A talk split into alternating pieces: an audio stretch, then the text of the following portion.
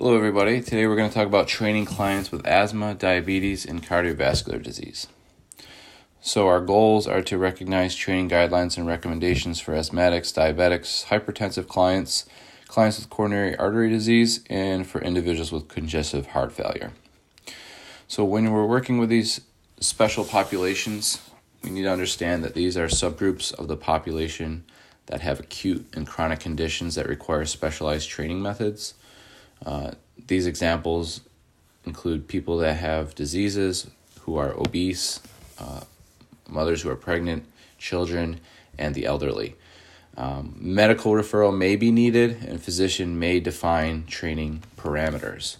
So they may have a say on what they do and how they do it. So you might have to be working with a um, physician and make sure you get those referrals before you start training. Asthma, so this is a chronic inflammatory pulmonary disorder considered a form of C O P D. Uh, you're more likely to have C O P D if you have asthma, and hyperirritability or reversal obstruction of the airways is the cause. Much more common among the obese. Exercise-induced asthma is more associated with high, higher intensities like running, and common triggers are allergens, chemicals, smoke pollutants, and cold air. So we want to try to avoid those things if you have allergies, and make sure that you have an inhaler with you at all times if you have allergies or have an asthma attack. And uh, for these individuals, we want to make sure that we have a medical referral and an emergency plan. So healthy lungs compared to um, asthma lungs, or lungs that have asthma. So healthy lungs are relaxed, smooth muscle lungs with normal airways. Just think of an open uh, ring, okay? The ring is opened up. And then think of a, for asthma, you have your tight and smooth muscle. So this muscle is going to be a little bit more rigid. It's going to be uh, more inflamed. There's going to be more mucus. And there's going to be narrow airways, which is going to be meaning that there's going to be less air being able to go through, meaning that you are able to get rid of more toxins and you're not able to get as much oxygen inside. So it's really important that we think about, you know, that problem of having a narrowed airway and trying to work out. And if you're trying to make someone do something that is too intense, like running, sprinting, or maybe consistent medicine ball slams, then they're gonna they may have an asthma attack.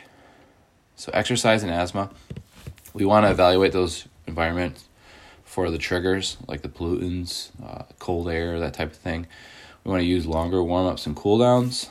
We don't want to just get into our physical activity or exercises right away. That's why we always have warm-ups and cool-downs. Swimming, cycling, and walking are less likely to, than running to trigger an event. So, like I said, uh, running will be something that we might want to stick away from, or do some interval running or tempo running. Stop-and-go activities are less likely to trigger exercise-induced asthma, or E I A. You want to avoid intensities that are sixty to eighty percent uh, or over sixty to eighty percent.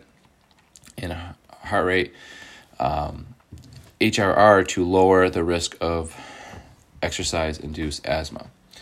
So heart rate reliability, I think, let's see.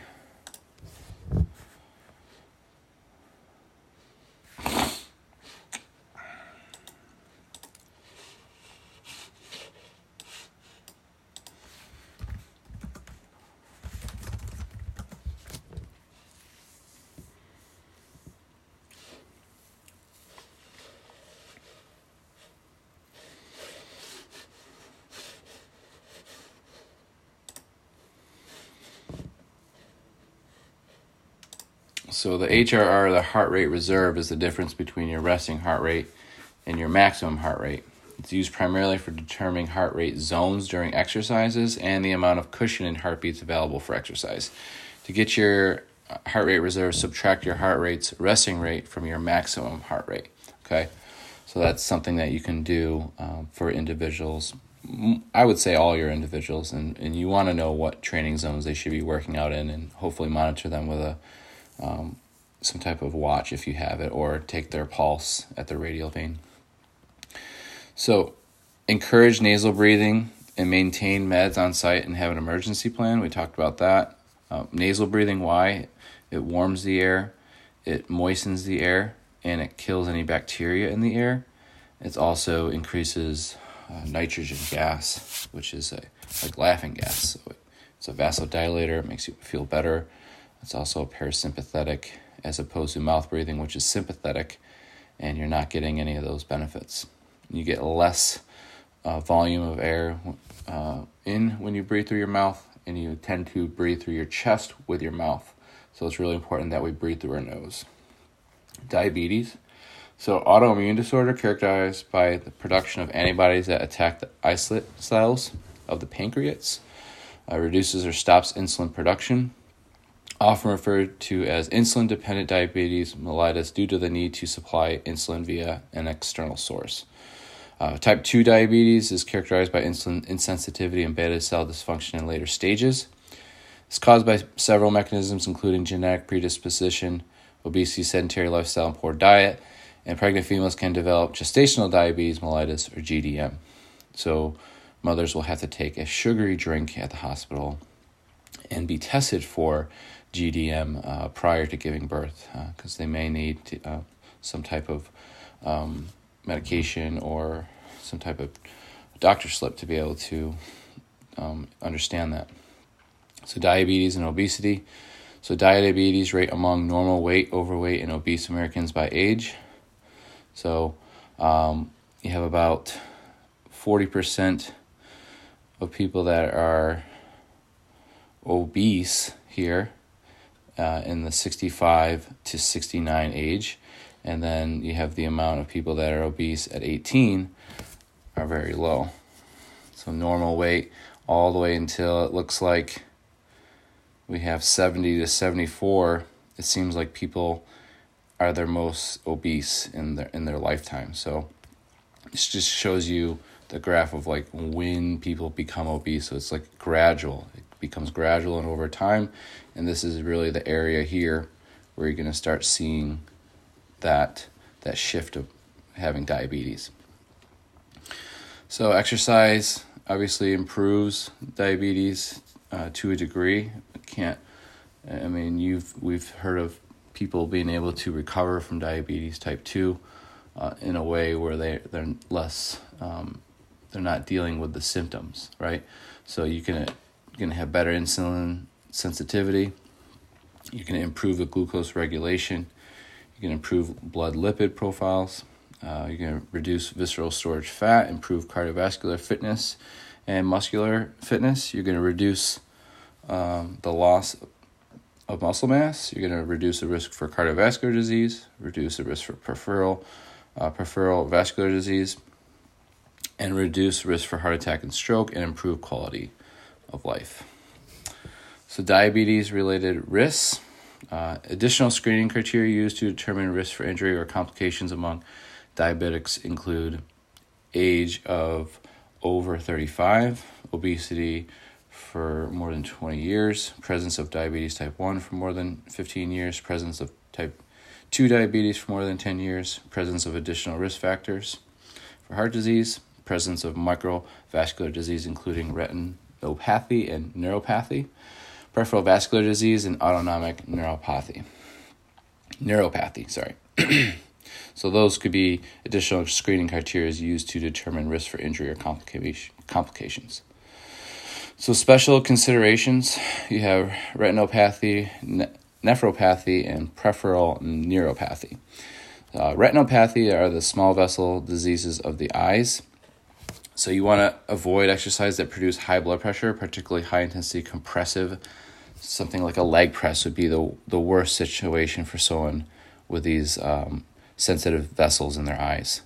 Okay, do not use activities that lower the head below the waist, such as yoga. So like that downward dog wouldn't be good for someone with retinopathy. Uh, forward fold and uh, downward and, and yoga would not be good. Um, you know, putting the head below the waist, just getting those, getting that pressure to the head would not be good. So like, any inversions would not be good. Do not use any activities that may jar the head, such as plyometrics. That could also be another, um, you know, issue. So if you have these uh, individuals as clients, you don't want to train those things because uh, you would be reli- uh, liable for those uh, injuries if they occurred, because you know.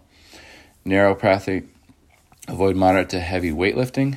Okay, these are small vessels of the kidneys, of disease of the kidneys. Um, you don't want to be doing anything that's too heavy. Okay, so this is more about heaviness. Avoid high intensity aerobic activity. So long aerobic bouts. Avoid holding one's breath. Uh, that uh, notably raises your blood pressure, and maintain adequate hydration. It's really important to stay hydrated if you have this disease in the kidneys. If you have peripheral neuropathy or small vessel disease of the nerve tissue, um, avoid exercises that cause pounding, repetitive stress to the feet, like ju- um, jumping jacks, uh, running. Um, also, jump rope, swimming would be a better option, and uh, biking might be a better option, but you might want to... Um, skip that one too. So select non-weight bearing exercises. Um, ensure proper footwear is always worn during physical activity. Okay, so um, not doing barefoot, because that can um, cause that pounding and repetitive stress to the feet. Exercise in type one diabetes. So general recommendations for type one diabetics are maintain proper identification of the condition. Avoid exercise if fasting glucose levels are um, more than two hundred milligrams and ketosis is present. Use caution if fasting glucose levels are more than three hundred milligrams without ketones. Monitor blood glucose before and after exercise and identify when changes to food or insulin are needed. Track glycemic response to exercise conditions for future reference. Use carbohydrates to avoid hypoglycemia. Keep fasting fast-acting carbohydrates available during and after exercise. Pay close attention to signs and fatigue and metabolic shifts during those exercises, and avoid high intensities when using new exercises. So making sure that you have some sugar around that they are able to eat if they need it. So type two, maintain proper pre-exercise metabolic control. Uh, you want to have lots of water, perform regular phys- physical activity most days of the week, include client-appropriate aerobic and anaerobic activities. Focus on caloric expenditure, minimum goal of one thousand calories a week, and weight loss. Uh, initiate exercise with appropriate acclimation periods. Work up to aerobic intensity of sixty to eighty percent heart rate reserve. Modify exercise activities for microvascular complications, and comply with medication and recommendations to monitor blood in indices appropriately. Okay, so general recommendations for type two diabetics. Cardiovascular disease. So exercise equals universe, universally accepted for cardiac rehab and cardiovascular disease therapy.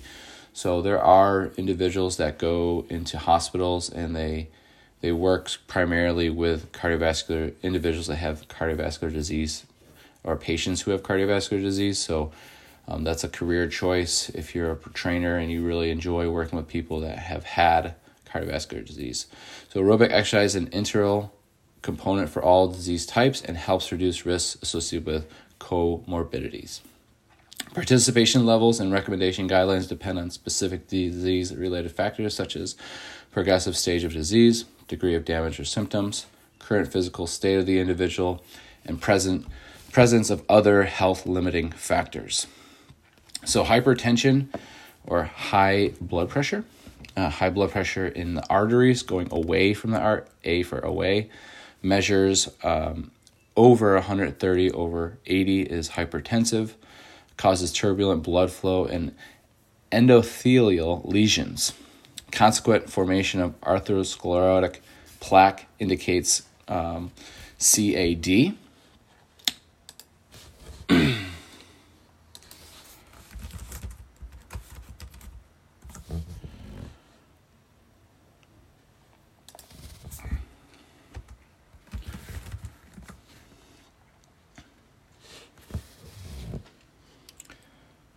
Which is cardio, or sorry, coronary artery disease. Increased risk, kidney damage, stroke, and heart failure. So exercise and hypertension. So general guidelines for hypertension. Aerobic exercises accumulate forty to sixty minutes at about fifty to seventy-five percent of V O two max, three to five days per week. So you have to first figure out what their V O two max is, and then you're going to go fifty to seventy-five percent of that for about forty to sixty minutes, three to five days a week. Okay. Can lower systolic and diastolic measures of blood pressure by nine millimeters over time, improves endothelial function and platelet activation, and lowers negative inflammatory responses. Does not have to be a single long duration bout. Several ten minute sessions provide the same benefits as a thirty minute of continual walking.